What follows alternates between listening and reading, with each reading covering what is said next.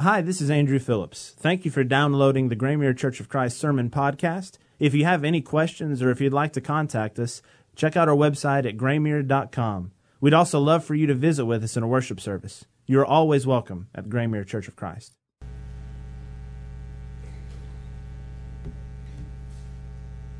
The reading this morning is taken from the book of uh, First Peter 4, starting reading from 1. The Bible reads, Therefore, since Christ suffered in his body, arm yourselves also with the same attitude, because whoever suffers in the body is done with sin too. As a result, they do not live the rest of their earthly lives for evil human desire, but rather for the will of God.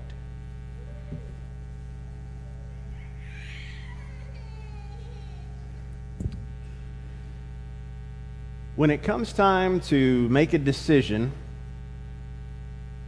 what strategies do we use? If we're going to make a choice, what are the things that we do, the habits that we get into, the questions that we ask? Decision making can be really challenging. And there are a lot of things that go into it, especially if we're thinking about a major choice, a major decision in life. But I think we all also struggle with a, a tendency, a tendency to think if I'm going to make this choice, I wonder what everybody else around me will think. Uh, there's an old story, really, it's an old fable that you may have heard that's been passed down over the generations that illustrates the challenge that we have when we're dealing with decisions and listening to the voices of others. It's a story about an older man taking a younger boy with him on a journey. And they had a donkey that they were taking on this long journey. And so, as they pass through one village, the older man is uh, leading the donkey with the boy uh, walking behind. And people started whispering. And they said it was foolish for both of them to be walking when they had a perfectly good animal right there, that uh, the, the boy should be riding. And so, as they were thinking about what people were saying, he put the boy on the animal and continued to walk. Then they walked through another village, and then they could hear the people whispering just how rude and lazy it was for this young boy to be on this donkey while this old man, he's making him walk. And so they heard that and they switched places. They walked through into another village, and they said, Can you believe how insensitive? This older man is that he's making this, this young boy just walk behind him. You know, surely there's room enough for both of them. And so they both got on the donkey and started walking through. Then they made it to the next village. And people started whispering about how cruel it was to this poor little donkey that two people are riding him. And don't they even care about this animal? And so the last that the older man was seen, he was carrying the donkey into the next village uh, because it's hard if you keep making adjustments based on what everybody else is saying. Ultimately, it's going to be hard to please everybody. It's difficult, especially in the world we live in today, where we have more access to more people's thoughts and opinions than we've ever had before. Sometimes it's hard for us to make choices, and, and we can follow, fall in a couple of different categories here. We can allow ourselves to be paralyzed by decision. Have you ever felt like you were doing things just because the expectations of other people? That you were carrying something around just because people expected you to do it? And so sometimes we can become so paralyzed that I don't want to make any choice unless I know what everybody else is going to think or what everybody else is going to do around me. Do they agree with this? Do they think this is right? And it's hard for us to make any decisions. Sometimes we might fall into the opposite category where we just want to choose the opposite of what other people think. We don't, we don't want to be like someone else, so I'm going to do the opposite of what these people do. Either way, we're allowing the opinions of those around us to determine how we make our choices. And in the passage that Mapalo just read for us at the beginning of 1 Peter chapter 4, we see a different way of determining our lives. We've been going through a study of 1 Peter thinking about what it means to be aliens and strangers. Uh, what does it mean to live in a place that is not our ultimate home? Uh, and that's the case because there were Christians that were scattered in all these different places that Peter's writing to, and they've got different cultures around them and different pressures. And if they were to take a poll as to how they should live, they'd get a very different answer than what we read in the gospel. And when we get to 1 Peter chapter 4, we've been spending time thinking about the identity of Christians, and uh, Peter's continually reminding them of who they are and what they've decided to do. And in chapter 4, we get a straightforward plan that is a reminder of here's how you live when your life is determined not by what others think, but by the gospel. It's so easy to choose what's immediate around us rather than what's transcendent in God's Word to shape our lives around. In the book of Revelation, there's one of the churches that is maybe the most well known of the seven churches that are addressed.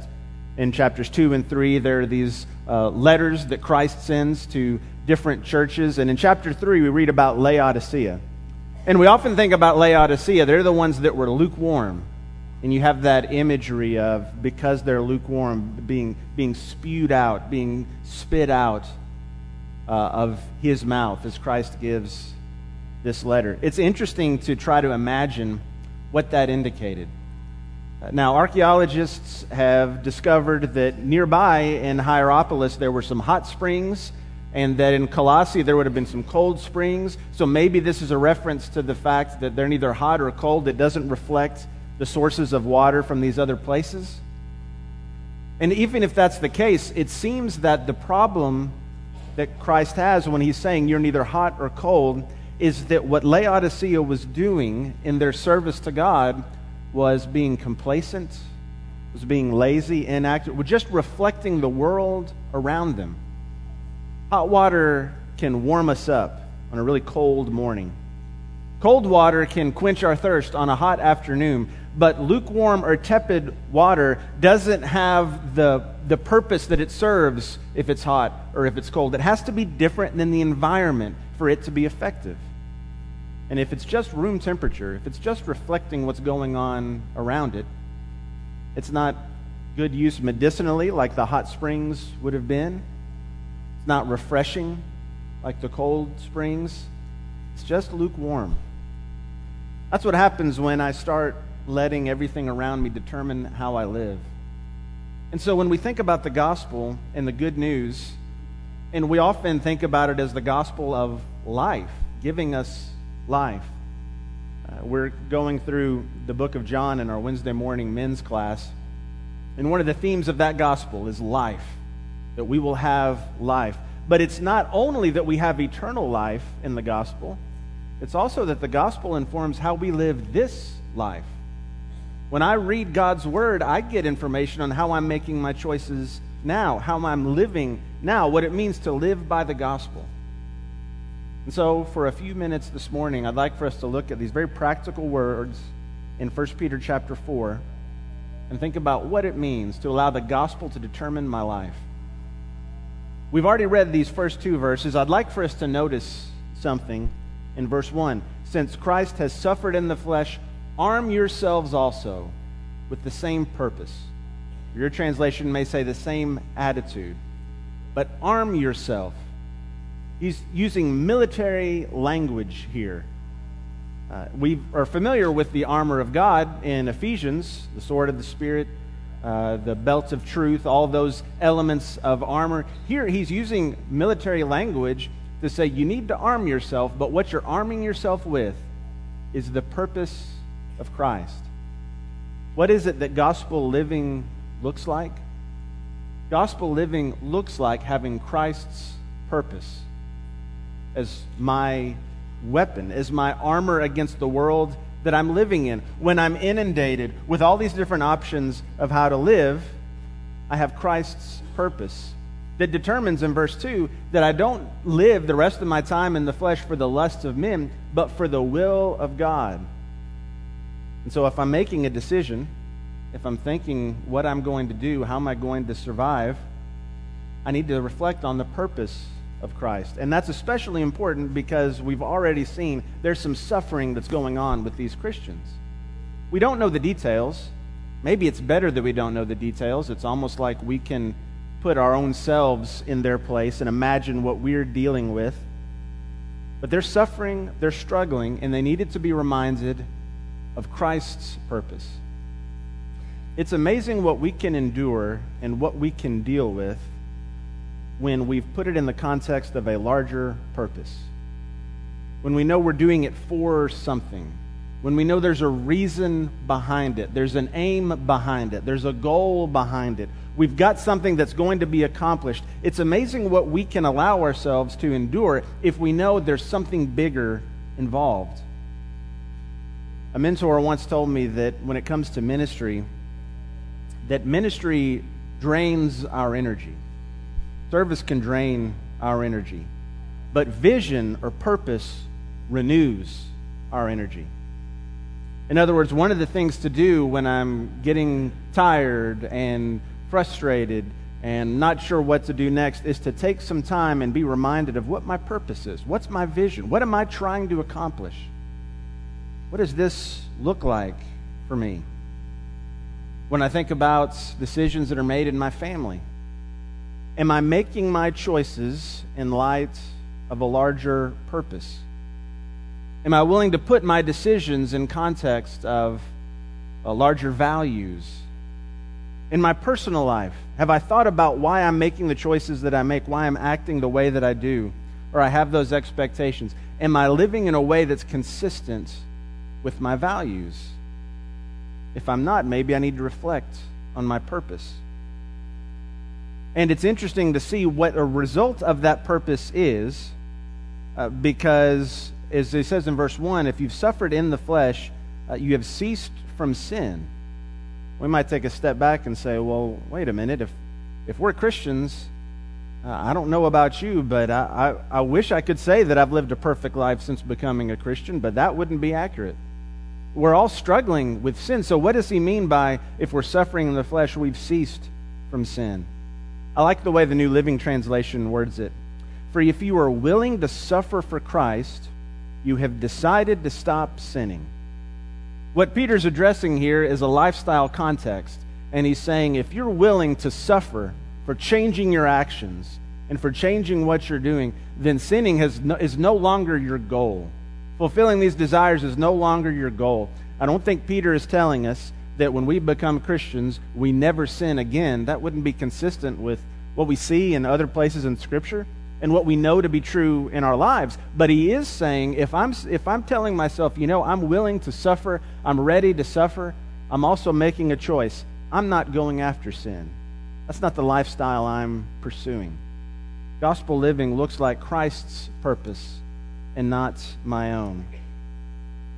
And so, as we reflect on that, let's keep looking at verse 3 as he says, For the time already past is sufficient for you to have carried out the desire of the Gentiles, having pursued a course of sensuality, lusts, drunkenness, carousing, drinking parties, and abominable idolatries. In all this, they are surprised that you do not run with them in the uh, same, into the same excesses of dissipation.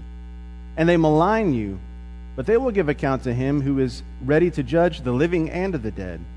For the gospel has for this purpose been preached, even to those who are dead, that though they are judged in the flesh as men, they may live in the spirit according to the will of God.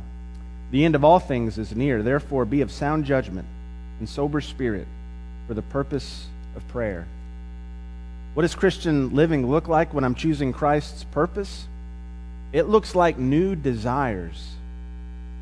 It looks like wanting things that are different than the things I wanted before I became Christians. He specifically refers to the desire of the Gentiles.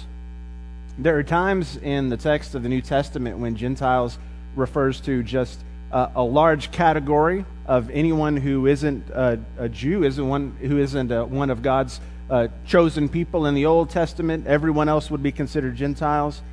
But here, the way that uh, Peter's using it is specifically about sort of the pagan desires, the desires that are opposed to the will of God. He says, Before you became Christians, you had plenty of time to carry out those desires. And the list he gives that we read about sensuality and lust and drunkenness, I mean, these are the kinds of things that in our culture today are, are not just uh, excused, they wouldn't be considered a list of sins. Sometimes they'd be prized.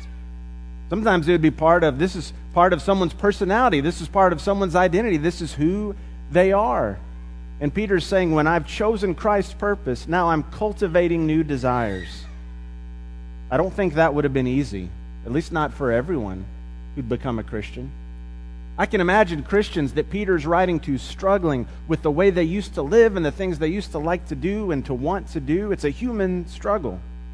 But part of serving God and living by the gospel is not celebrating those desires, but cultivating different desires. This is especially true today when it's often said, and maybe it seems even like common sense to us, that we are, uh, our identity is determined by desires that we have, by fulfilling our inner desires, that we don't look outside to decide who we are, we look inside, internally.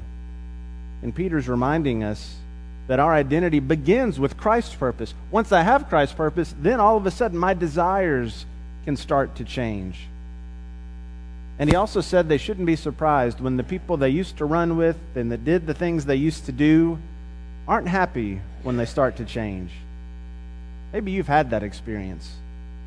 Maybe you've had some of those conversations with people who were upset because you used to do certain things and go certain places and talk to them about certain things, and you don't do that anymore.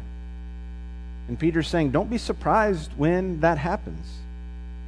Because when you make a change, when you have those new desires, you're going to see that friction. You're going to see that difference. Verse 6 gives us another one of those uh, verses that's interesting to reflect on when we look through uh, 1 Peter chapter 4. For the gospel has for this purpose been preached, even to those who are dead, that though they are judged in the flesh as men, they may live in the spirit according to the will of God. Well, in the last chapter, we were looking at the reference to spirits in prison. Here, what do we do with this idea of preaching the gospel to those who are dead? Well, I think the, the best way for us to understand that is try to put it in context with what else we know about Scripture. Uh, while Jesus doesn't give us all the details about life after death, we do get a glimpse when he describes the rich man and Lazarus in the fact that once the rich man has died and Lazarus has died, they're both in a, a, fixed position. Lazarus is in what's described as the bosom of Abraham, and the rich man is in torment because of the way that he lived his life. And so, as he calls out, Jesus describes a great chasm that's there that you can't cross back and forth. And so, it seems to me the best way to understand this reference here is he's describing the fact that the gospel has been preached. By this point in the history of the church, the gospel had already been preached to people who had accepted, obeyed the gospel, and had died. So if we think about the gospel preached to those who are now dead, judged in the flesh, but they're living in the spirit according to the will of God. It's a reminder for us that even those who have passed on before us, those who obeyed the gospel, have a hope based on the new life that they're living by the Spirit that provides that eternal life. Not only do we live differently, but we also, in Peter, start thinking clearly. Uh, he describes the fact that we should think a certain way because in verse 7, the end of all things is near. Now, this was written a long time ago. And so we might start to think, well, wait a minute. If Peter thought the end of all things were near, and that was written a long time ago, what does that mean? Is he mistaken about what was happening? Uh, there are several places in the New Testament where we get the understanding that the Christians who were living in the first century likely expected the return of Jesus to happen within their lifetime. Uh, James 5 is another one of those places. The Lord's uh, coming is near. Just the sort of idea, uh, right, that you've got, uh, we need to live in anticipation of the return of the Lord. In a sense, where we've been living in the last days since then. The phrase the last days just means that since the ascension of Jesus, the next time he comes will be the return. So all of those days are the last days. And how do we think if we're living as if the return could be imminent? How do we change our decision making? How do we think differently? How do we spend time in prayer differently when we're anticipating the return? It's not a bad way to look at life to live that way. So if I'm armed with Christ's purpose, if that's my weapon, if that's if that's how I'm going to deal with challenges in life, and I'm cultivating new desires, different desires, I'm going to live differently, I'm going to think differently, what comes next? Notice what he says in verse 8. Above all, keep fervent in your love for one another, because love covers a multitude of sins. Be hospitable to one another without complaint. As each one has received a special gift, employ it in serving one another as good stewards of the manifold grace of God. Whoever speaks is to do so as one who is speaking the utterances of God. Whoever serves is to do so as one who is serving by the strength which God supplies, so that in all things God may be glorified through Jesus Christ, to whom belongs the glory and dominion forever and ever. Amen. What does gospel living look like? It looks like fervent love. Not just love in the sense that we might use it today, uh, maybe even in passing. This is fervent, this is intense love that changes the way that we live. And we see here the idea that love covers a multitude of sins. Maybe you've heard that expression before. I don't know, sometimes we hear expressions and we don't stop to think about exactly what they mean. What does it mean that love covers a multitude of sins? Uh, it doesn't mean that as long as we're loving, sin doesn't matter. Or as long as I'm a loving person, my sin doesn't make a big difference, or, or my sin doesn't really make an impact. Uh, it's an illustration of love's power. Here are some passages that help us flesh this out a little bit. Proverbs 10 Verse 12 would remind us that hatred stirs up strife, but love covers all transgressions. Hatred stirs things up, but love can help calm things down. When Paul wrote to the church at Corinth, he would describe love as not acting unbecomingly. It does not seek its own.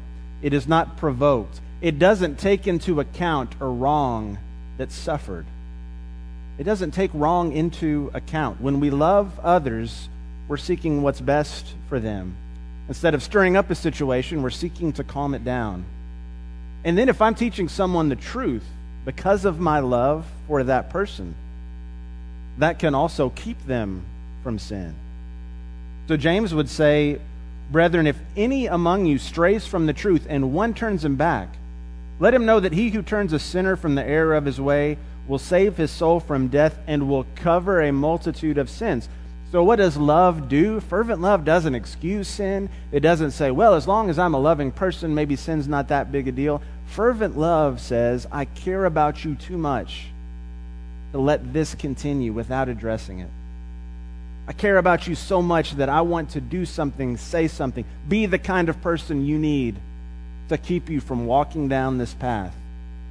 It can cover a multitude of sins because instead of trying to keep track of all the things someone's done to me and stir something up. I'm trying to find a way to encourage this person, to keep them from sinning. That fervent love not only helps others around us, but also it reminds us of the gifts that we've been given. So he describes in verse 10 how everyone who's given a gift should employ it, serving one another as good stewards as the manifold grace of God. I'm not just serving someone on my own behalf, I'm reminded of the one I'm serving and who that represents. And so he gives some specific examples. What about the one who speaks? He who speaks, in verse 11, speaks as one who is speaking the very words, utterances of God, the oracles of God. When we stand up and when we share God's word, we're speaking with an authority that's not ours, but that's God's.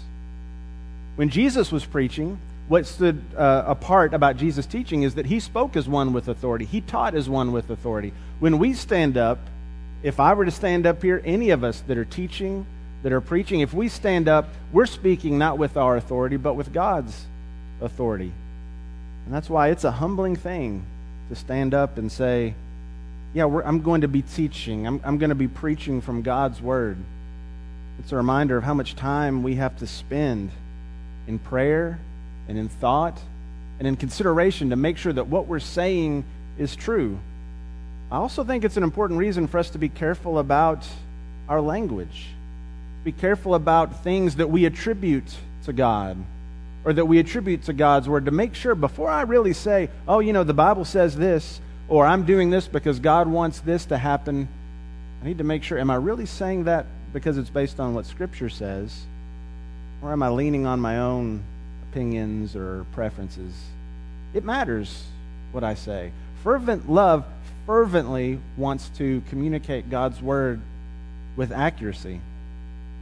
But then serving, we serve by the strength that God supplies. And we give Him all the glory in whatever's accomplished. When we work for the Lord, there's a lot that we have to be excited about. There's a lot in this congregation we have to be excited about. And this church family, I love the opportunities I have when I'm talking to people in Columbia and they ask about Graymere. A lot of times they have a specific ministry or a specific aspect of the work here in mind. You know, it, it might be a family who had children that uh, went to Tuesday, Thursday school, sometimes even years ago, and they still remember their teachers. They still remember that positive impact. Maybe it's someone who knows about the clothes closet and who knows how many people have been helped by that. Uh, maybe it's someone who's talking about ITC or someone who's talking about giveaway day 10 years ago and what they remember about that ministry event. There are all kinds of ways that this congregation has served and continues to serve people. And sometimes it's easy for us when we think about that service to sort of take that in and say, well, I'm glad, I'm glad someone noticed what we're doing. I'm glad someone's noticed the work and the effort we're putting in. Peter reminds us that when we serve, we're serving because of the strength Christ gives us. When I serve, I'm giving the glory to Him because He's the one who's provided me with this opportunity. He's the one who's allowed this to happen. Fervent love, intense love that changes the decisions I make and can impact the lives of people around me. But when it comes to making choices, when it comes to putting all the options on the table and trying to decide what am I going to do? What am I going to do if it's a major life decision? What big choice am I going to make? Big decision that's got to be made? Or maybe it's just something little. Maybe it's just a decision that's going to happen in a week or in a month. Am I thinking about what everyone around me is going to think? If I do, that's going to be a recipe for frustration. Because as we look at Jesus' life, Jesus lived without sin, and yet people were still unhappy with him. If Jesus, living without sin, couldn't keep everyone happy, I'm probably not going to be able to pacify everyone that's around me. But if I decide I'm going to make my decisions based on gospel living, I'm going to say, what is Christ's purpose? If it's a choice for my family, if that's the first thing, what is Christ's purpose in my life? Is this going to help me accomplish that? When I think about Christ's purpose, maybe I want to reflect on okay, if, if I'm living by his purpose, does that give me new desires? Am I going to do things differently now? Am, am I going to see the world differently than I used to see it? And then because I'm seeing things differently, because I have new desires, am I fervent in my love for other people? These 11 verses in 1 Peter 4 remind us that when we have the gospel that gives us life, it's life giving, eternal life giving, but it's also guiding our lives. It's guiding our lives here and now. We can't talk about decisions without thinking of the greatest decision that anyone could ever make. And so it may be this morning that a decision that needs to be made a reality in your life is to become a child of God. Uh, scripture that reminds us of the life giving gospel tells us that that life comes when I decide I'm going to turn my life around, confess Jesus as Lord, put Christ on in baptism, And in doing that, in, in obeying Him, I'm deciding I'm going to live based on His purpose. United in His death, burial, and resurrection, I'm now going to be united with Him in purpose. And if you're ready to make that decision this morning, we'd love to celebrate that with you and for you. It may be that you're interested in learning more and you just want to start a Bible study. This is a great time to, to respond with that as well. We'd love to get that process started. It may be that you could use prayers and encouragement. Right after our worship here, right out this doorway, a couple of our shepherds would love to sit down and talk with you, pray with you privately, or we can all pray together with you and for you. One of the good things we can remember when it comes time to make challenging, difficult choices, or if it's just everyday decisions that we make, we don't have to make them alone because God is with us and His invitation is open to us. If we can help you in any way, please come and let us know as we stand and as we sing together.